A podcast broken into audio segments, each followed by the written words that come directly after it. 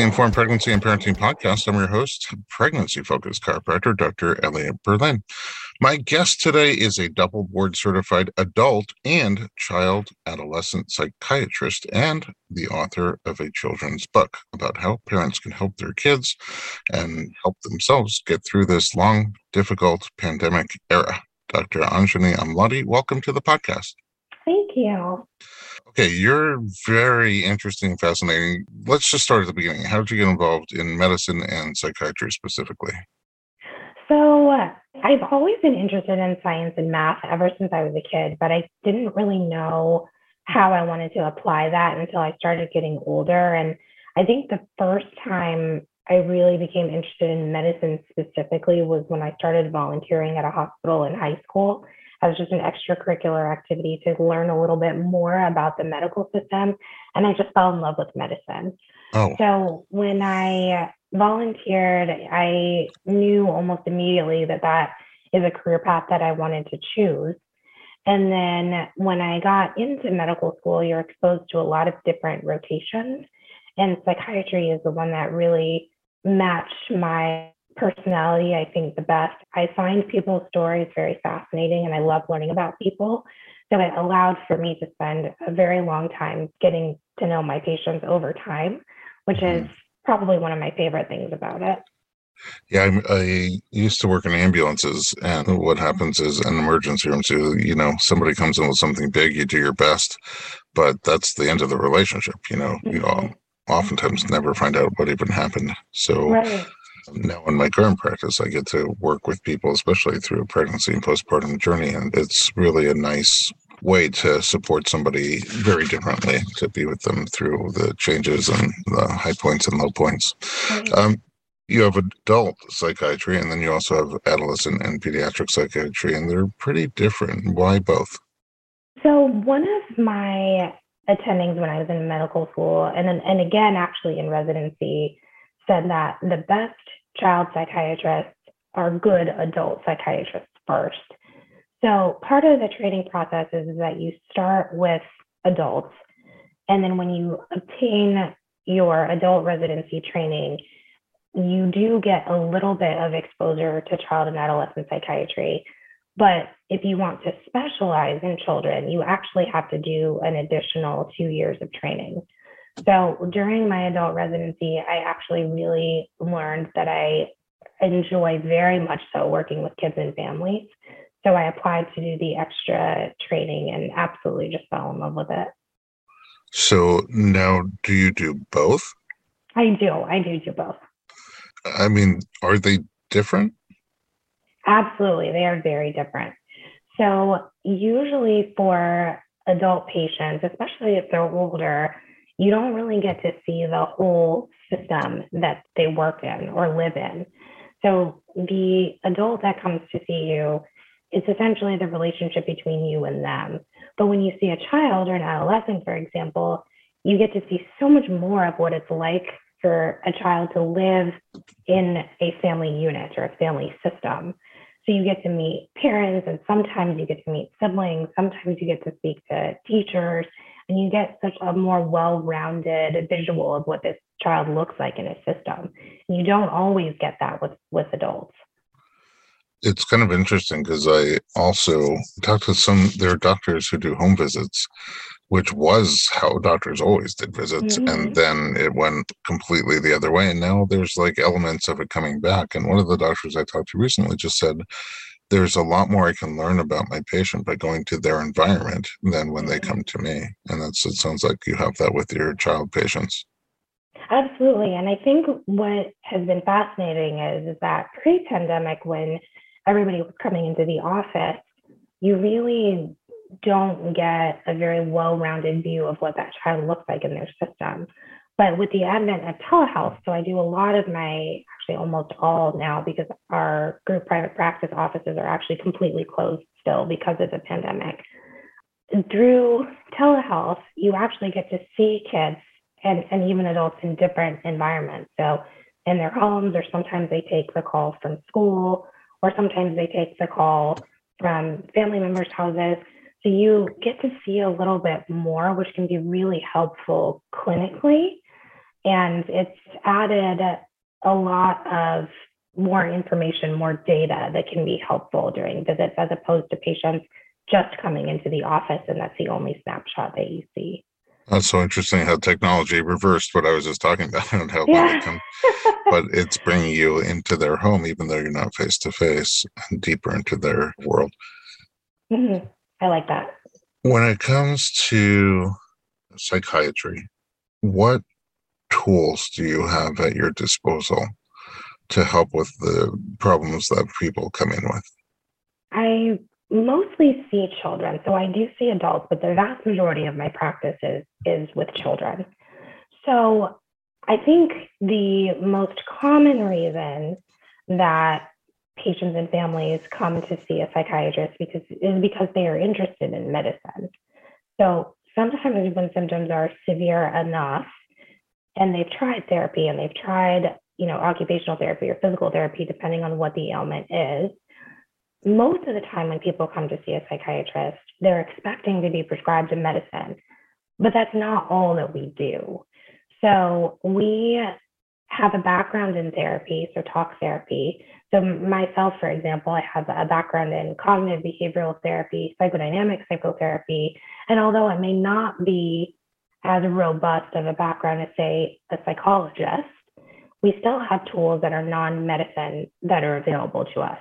I think one of the greatest strengths that we have is being clinicians in an environment that we are well versed in is that we know what our resources are.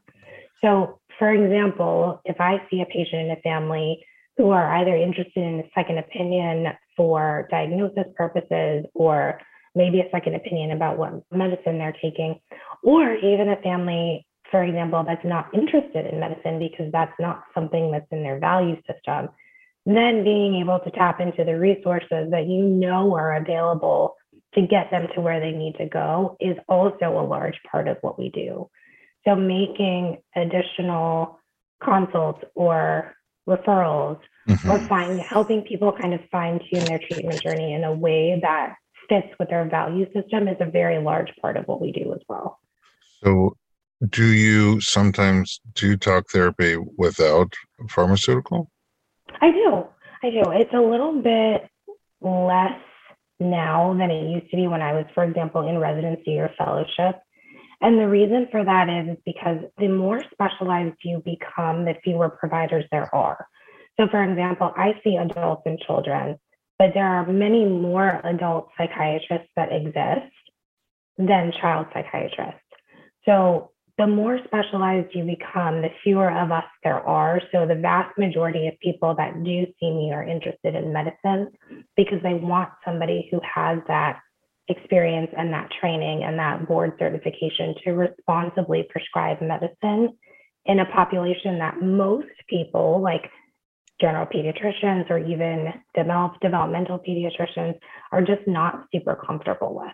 So just sure. by default, I think having that extra specialization, the vast majority of kids that I see are kids whose families are interested in medicine. Right, that makes sense. As you climb the ladder of specialty, it's almost like a pyramid. There's a lot of people right.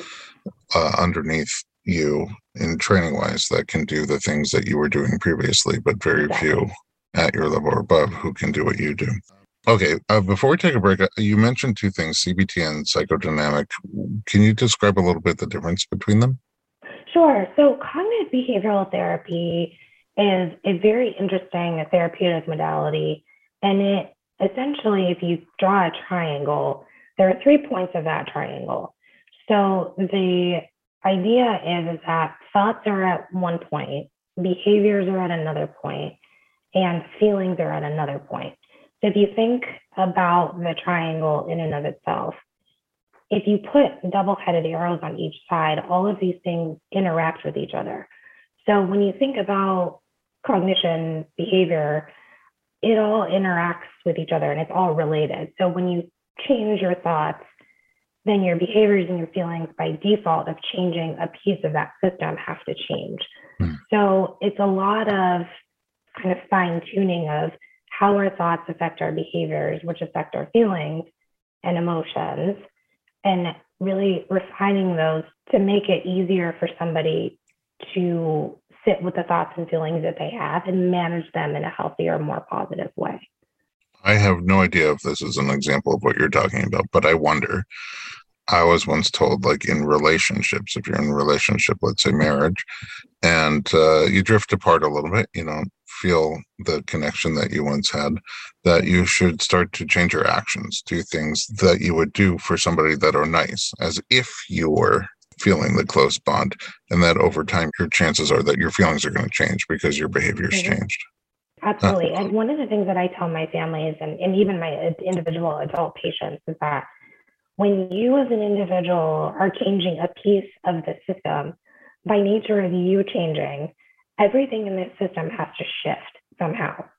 So if you leave everything the same and you don't do anything different, then the system stays exactly the same. But when you start changing things and the other people around you by nature of being connected in that system have to change as well. It's usually not conscious unless you know somebody is actively working on changing their thoughts or their behaviors or their feelings but everybody in that system has to adjust when one person changes.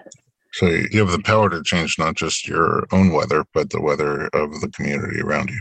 Absolutely. Absolutely. I mean, if you think about in a family, if one person comes home and has a terrible day, and you know, every other word out of their mouth is how terrible and how awful things are, it affects other people in the system, right?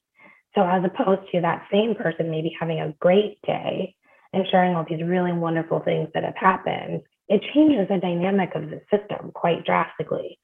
So it's, yes. it's I love family systems work and systems work in uh-huh. general. I think it's fascinating. Yeah. And also, you could have a mediocre day and focus on either the things that were good about it or the things that were bad about it. Absolutely. And it makes a big difference. And then, how is that different than psychodynamic? So, psychodynamic therapy focuses more on the psychological roots of emotional suffering, essentially. So it, it involves a lot of self reflection and self examination, and it uses the relationship between the patient and the therapist as a means to kind of figure out what is problematic in relationship patterns in the patient's life. So, for example, if we're talking about systems, and we're talking about an individual who has a specific difficulty or multiple difficulties with relationships outside of the therapeutic venue, so outside of the office, the relationship that the therapist and the individual has has reverberations of the types of relationships that this person has outside of the treatment setting. So what happens is, is that eventually over time, when you get to know each other a little bit better, these patterns start to play out in the office. And so the idea is to work through self reflection and self examination and the use of that relationship to heal other relationships that exist outside of the office. That's deep. that feels deep. I hear what you're saying. And now I understand why all the training is necessary. Yeah. Mm-hmm. Uh, you did all your training, speaking of which, before this uh, pandemic situation took place, and uh, then the world broke, and I'm sure that affected your clientele in a deep way. Mm-hmm. Let's take a quick break, and we'll be right back to discuss.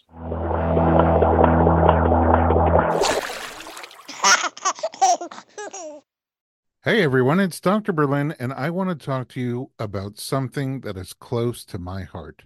Literally, omega 3. It's a crucial nutrient that's sadly overlooked. With 95% of women deficient, Needed, the supplement brand I trust, created their brand new omega 3 soft gels. Designed by perinatal experts, they support you and your baby's well being from fertility to pregnancy and beyond.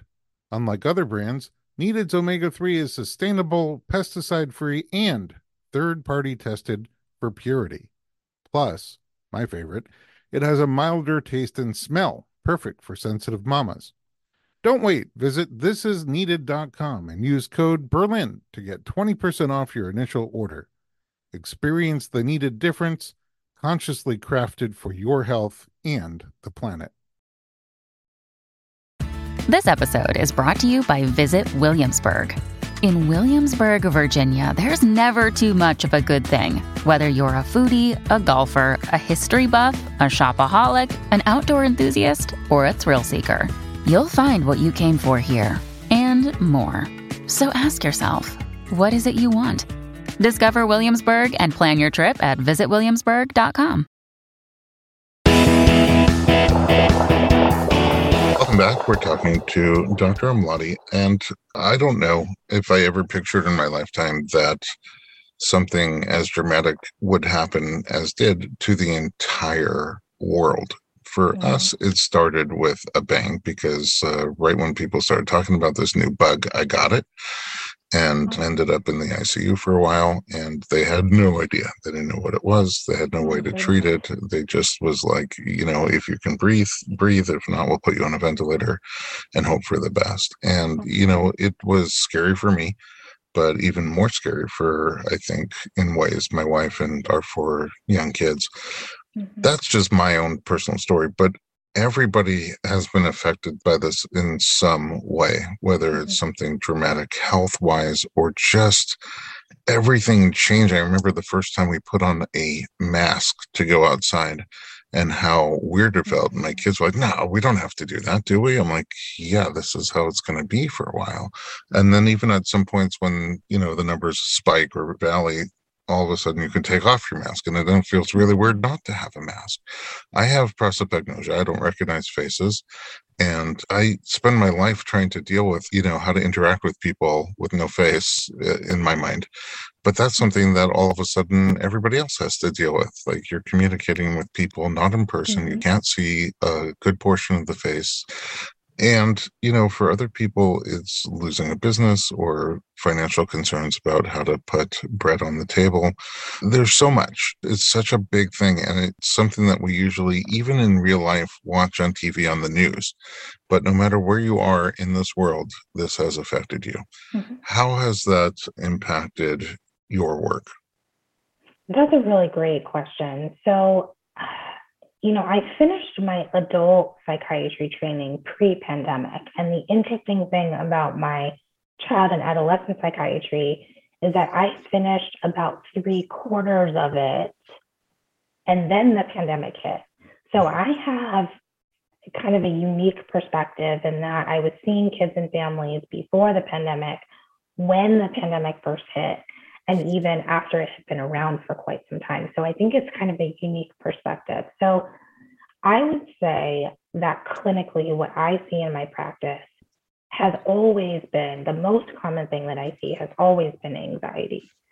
But I think the subject matter of that anxiety is what has changed the most. So, a lot of times, pre pandemic kids are, are most anxious about school and social relationships and socializing in general. That's probably where most of the anxiety comes, at least for what I see in clinical practice. But now, after the pandemic hit, anxiety is still the most common thing that I see clinically, but the flavor of it has changed quite significantly. Kids are worried about, you know, what might happen to my family, what might happen to our home, what happens to, you know, grandma and grandpa if they have to go to the hospital, what happens if they don't come out, what happens to me if something happens to you, i.e., primary caregivers and things like that. So that the flavor of the anxiety has changed quite significantly. And I would say for the first maybe three to six months, my practice into the pandemic, I mean, my practice really didn't change too, too much. But I think at around the six month mark, when kiddos and families realized that this is probably not going to get any better anytime soon, that is when the mass influx of seeing more kids who had never had anxiety before, who had never had depression before, who don't have a family history of either before, started coming into my office. And that was the biggest change. So the number of people affected by anxiety also increased in addition to the type of anxiety or the source of anxiety. Mm-hmm. Absolutely. And are there tips for parents? I mean, let's give perspective. Right now, we're at the point of the pandemic, at, at the time of this recording, where it seems to be shifting to an endemic. And it mm-hmm. seems to be that the strains of the virus, the coronavirus, have become more transmissible mm-hmm. and less dangerous. They don't really attack the lungs, or certainly not the way that they used to in large numbers. So, with even more people getting infected, there's fewer people hospitalized and dying. And if that continues, that becomes something that we just get used to. And masks are sort of going away in at least look i'm in los angeles which we're like the mm-hmm. last to get rid of things like that so even here you can go indoors into most establishments and wear a mask if you want to and not wear a mask if you don't want to shutdowns are, are done schools are back in person for the most part and even there they're relaxing masks and there are vaccines we've come a long way and if people get mm-hmm. sick really sick we have better therapeutic options for them but I do think that it's kind of rocked the world and rocked our individual worlds. And I wonder how at this point, and we don't know the future, it could go back to a strain that's very dangerous and very transmissible, which would be a disaster. But how do we move forward? Let's say you're not at the point where you need medication, but your kids are just anxious from being living in this era. Um, and there's lots of other junk going on in the world that's also devastating. So, what do you do with your kids to sort of help them process and kind of not be afraid? Mm-hmm. Yeah, that's a great question. So, two points that I want to make. So, a lot of times, not always, but a lot of times, anxious kiddos have anxious parents. I know I'm an anxious person and I have an extraordinarily anxious dad. So I know where my anxiety comes from. So I think a lot of times when kiddos are anxious, they look to their parents or their primary caregiver as to how to respond. So, a lot of times when parents are not aware of the anxiety that they may be kind of projecting to their kiddos, it makes things a little bit more complicated, right? Because if you're telling your child things are getting better, things are getting safer, this is why you're back in school, but you yourself are exhibiting a lot of anxiety, it creates a lot of confusion for kids, which then increases anxiety. So, what I tell most of my, actually, all of my parents is the better managed you can be with regard to your anxiety, the easier it's going to be for your kiddo to look to you and know how to respond. So, for example, if you you know go into a grocery store and hypothetically say oh my goodness this person not wearing a mask we have to get away from them and hold your breath when you walk past them is very different than oh look. So it looks like there are quite a few people here that are not wearing masks. So maybe what we'll do is we'll come back later when there aren't as many people there and we can do our shopping then. It's a very different response to the exact same situation. So the calmer and more aware of your anxiety as a parent that you can be, that translates directly to your kiddo because they're looking to you to figure out how to respond. Um, when I don't mean to interrupt, but just on that 1st mm-hmm. point that you made, when we feel as parents anxiety about those things, should we hide them from our kids? That is a great question, and that is going to be the second thing. That okay. That's the second thing that I was going to say. When there is a situation like exactly what we're talking about right now, and there is a very valid reason to be nervous. The flip side is also true how we don't want to overreact to things that are worthy of a reaction. We also don't want to underreact to situations that are worthy of a reaction. So there's a happy medium, right? So if kiddos say, you know, I'm scared to go to school, because X, Y, and Z, classrooms are really small and there's a lot of kids in there and not all of them are wearing masks. And parents, you know, make a statement like, oh, it's going to be fine, everything's going to be okay. It dismisses the concern that are reasonable that kids have. So there is a happy medium, and it's really difficult to help parents exactly walk the line because there is no right answer as, as to how you manage or have these discussions with kids. But the best advice that I can give you is that let's not overreact, but let's not underreact either. Because kiddos are a very, very astute observational beings.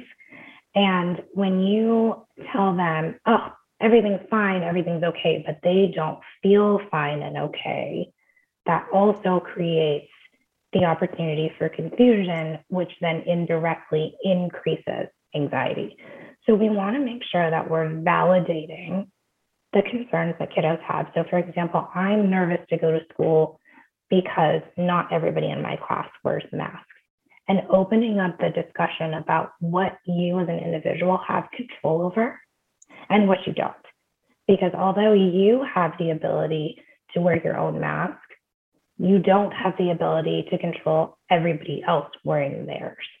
Mm-hmm. And there is a natural anxious response to that, especially for kids, you know, maybe who have asthma or have family members who are immune compromised. So my best advice is that there's there's a happy medium. We don't want to overreact, but we don't want to underreact either. What would be signs to look for that your kids are struggling or feeling anxious, even if it's not severe? Sure. So for for younger kids, so probably school aged kids, like elementary school, difficulty sleeping, maybe regression in the sense of behavioral regression, like more meltdowns or more tantrums, bedwetting is not unusual when kiddos are, are really struggling or having a lot of anxiety. If they're becoming more irritable, maybe they're not eating as much. So these are kind of soft signs or subtle signs when a kiddo can't tell you that they're feeling anxious because they don't have the vocabulary to explain exactly what that means to them. But those are some things that you can look for for younger kids. Older kids, oftentimes you know, I think older kids, maybe 12, 12 plus, can tell you a lot if you ask them about how they're feeling. So, one of the reasons therapy is so therapeutic for kids is because they have complete and total undivided attention from an adult. And if you think about how often that happens in a child's life, day to day life, especially if there are multiple children in the home, the individual face time between, you know, a stable adult and a kiddo is not very much. So I think kids will say a lot of things and will give you a lot of insight into how they're feeling if you sit down and ask them. But you have to ask them because we don't get the answers to the questions that we don't ask. Um, it wasn't until recently I have a, a young teenager wasn't until recently that we just started having these she calls them DMC, deep meaningful conversations.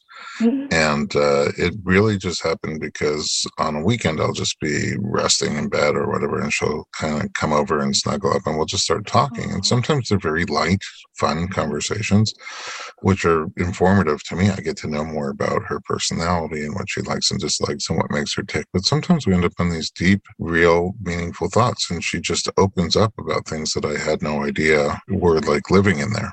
And so I do wish that I had kind of been proactive with that at a younger age, taking full advantage of what I can right now.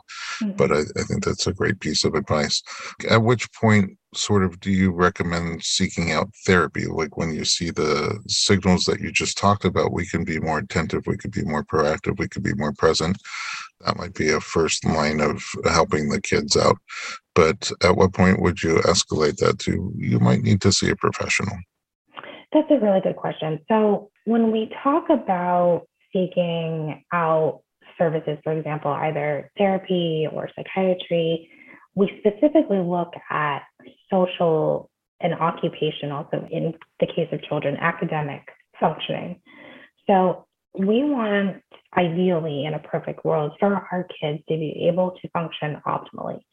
So, if you look at kind of pre pandemic functioning, most kids did pretty well in school, they did pretty well socially. And then after the pandemic hit, things kind of slid downhill with the isolation and lack of contact with other kids and school being online, things like that.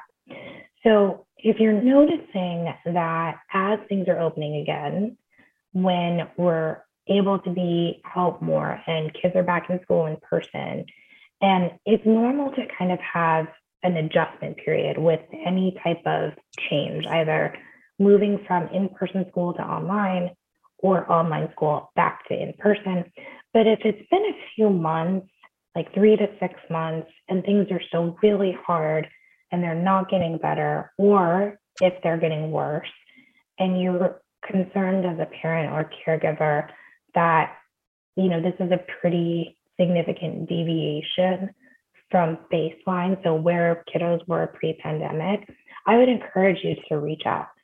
That is not like the only threshold that I would say to reach out if your kiddo is struggling, you know, either socially or academically. I feel like parents have a very, very good sense about their kids. Mm-hmm. If there's a concern about your child, you do not have to wait until there is significant impairment to reach out. So, most of the time when I see kiddos and we talk about, you know, either referring for different modalities of treatment or even talking about medicine, the two things that I look for when we're weighing as to whether or not, you know, therapy would be better or if medicine could be helpful or whatever, I look at social and occupational or academic functioning. But if you are a parent who's concerned about your child, you don't have to wait for that to be what is occurring to reach out for help. So, when in doubt, reach out. Exactly. Exactly. Okay. I have so much more I want to talk to you about. Let's take a quick break and come right back.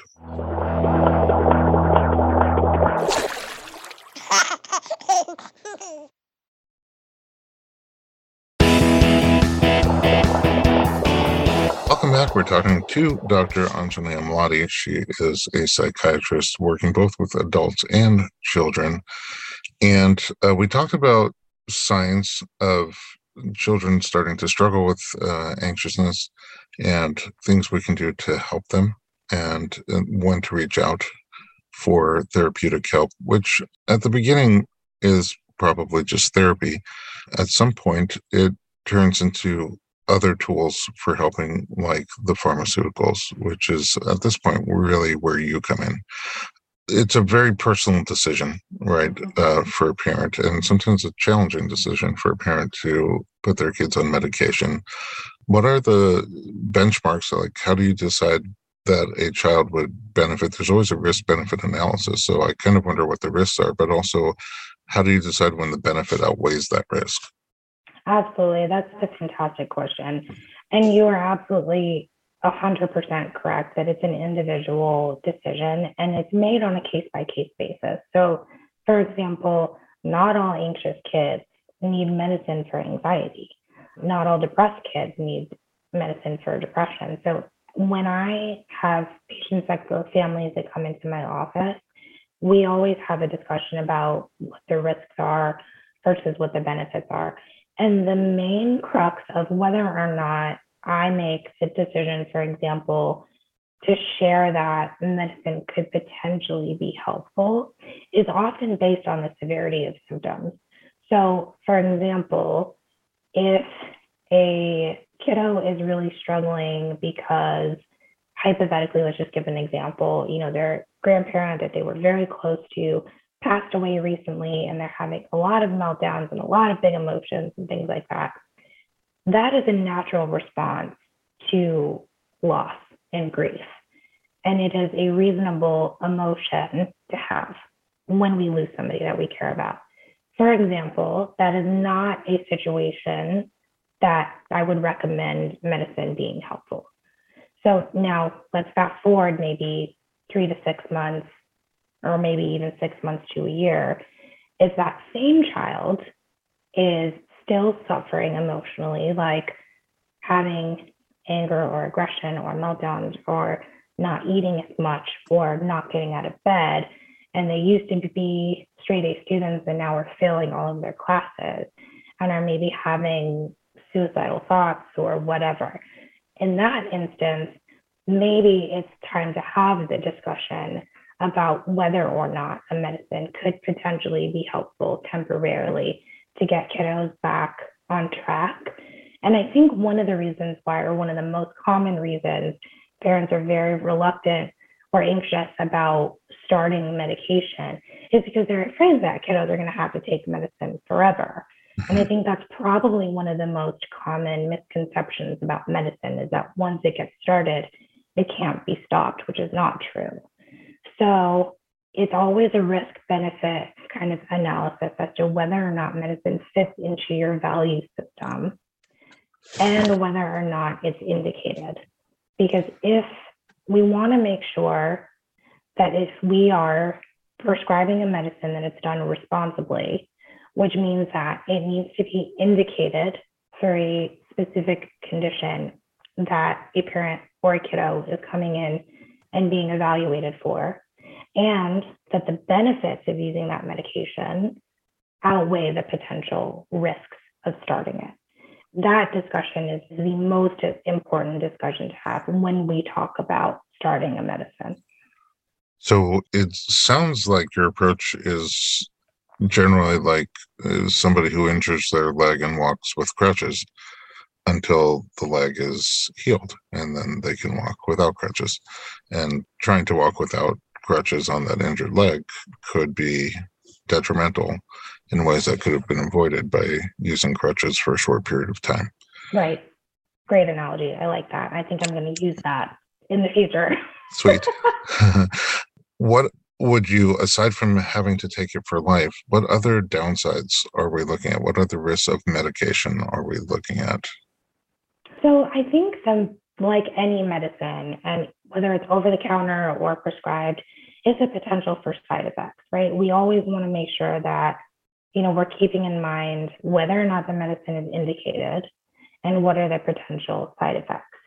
So the informed consent process so, for example, if I see parents and kiddos do an evaluation, think that medicine or other interventions, you know, could be helpful. There's always a discussion about the potential risks, the potential benefits, the potential alternatives. And then at that point, whether answering any questions that parents may have, and ultimately the decision that gets made is up to them, right?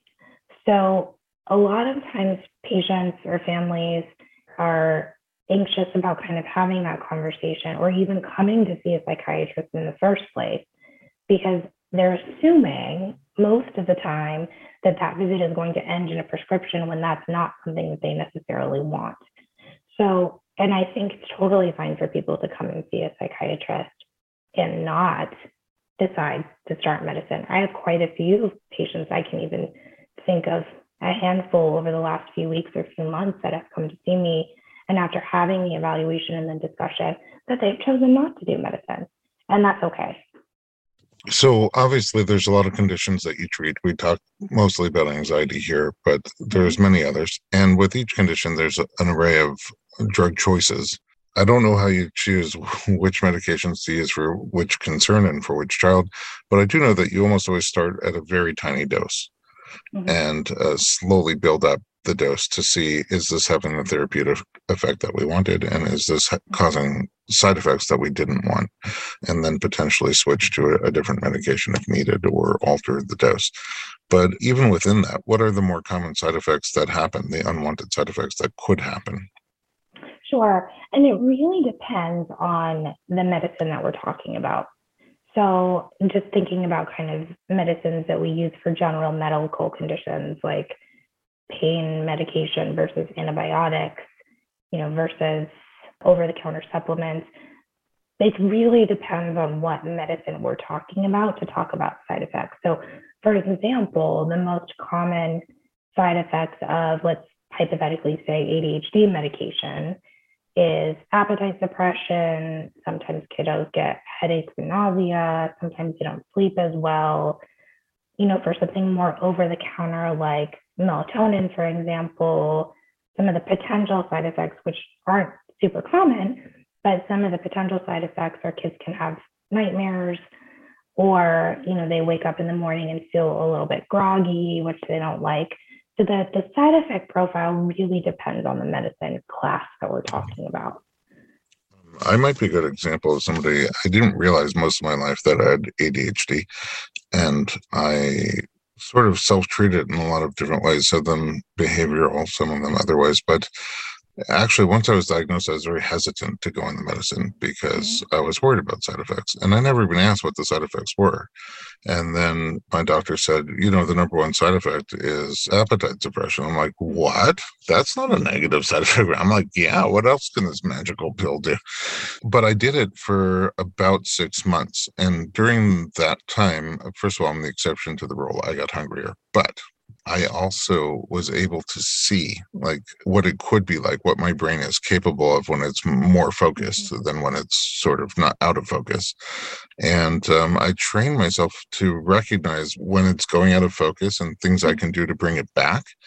And I also train myself to recognize you're beyond bringing it back. Just stop trying to get stuff done at this moment mm-hmm. and go jump on the trampoline, enjoy your kids, yeah. focus on something else.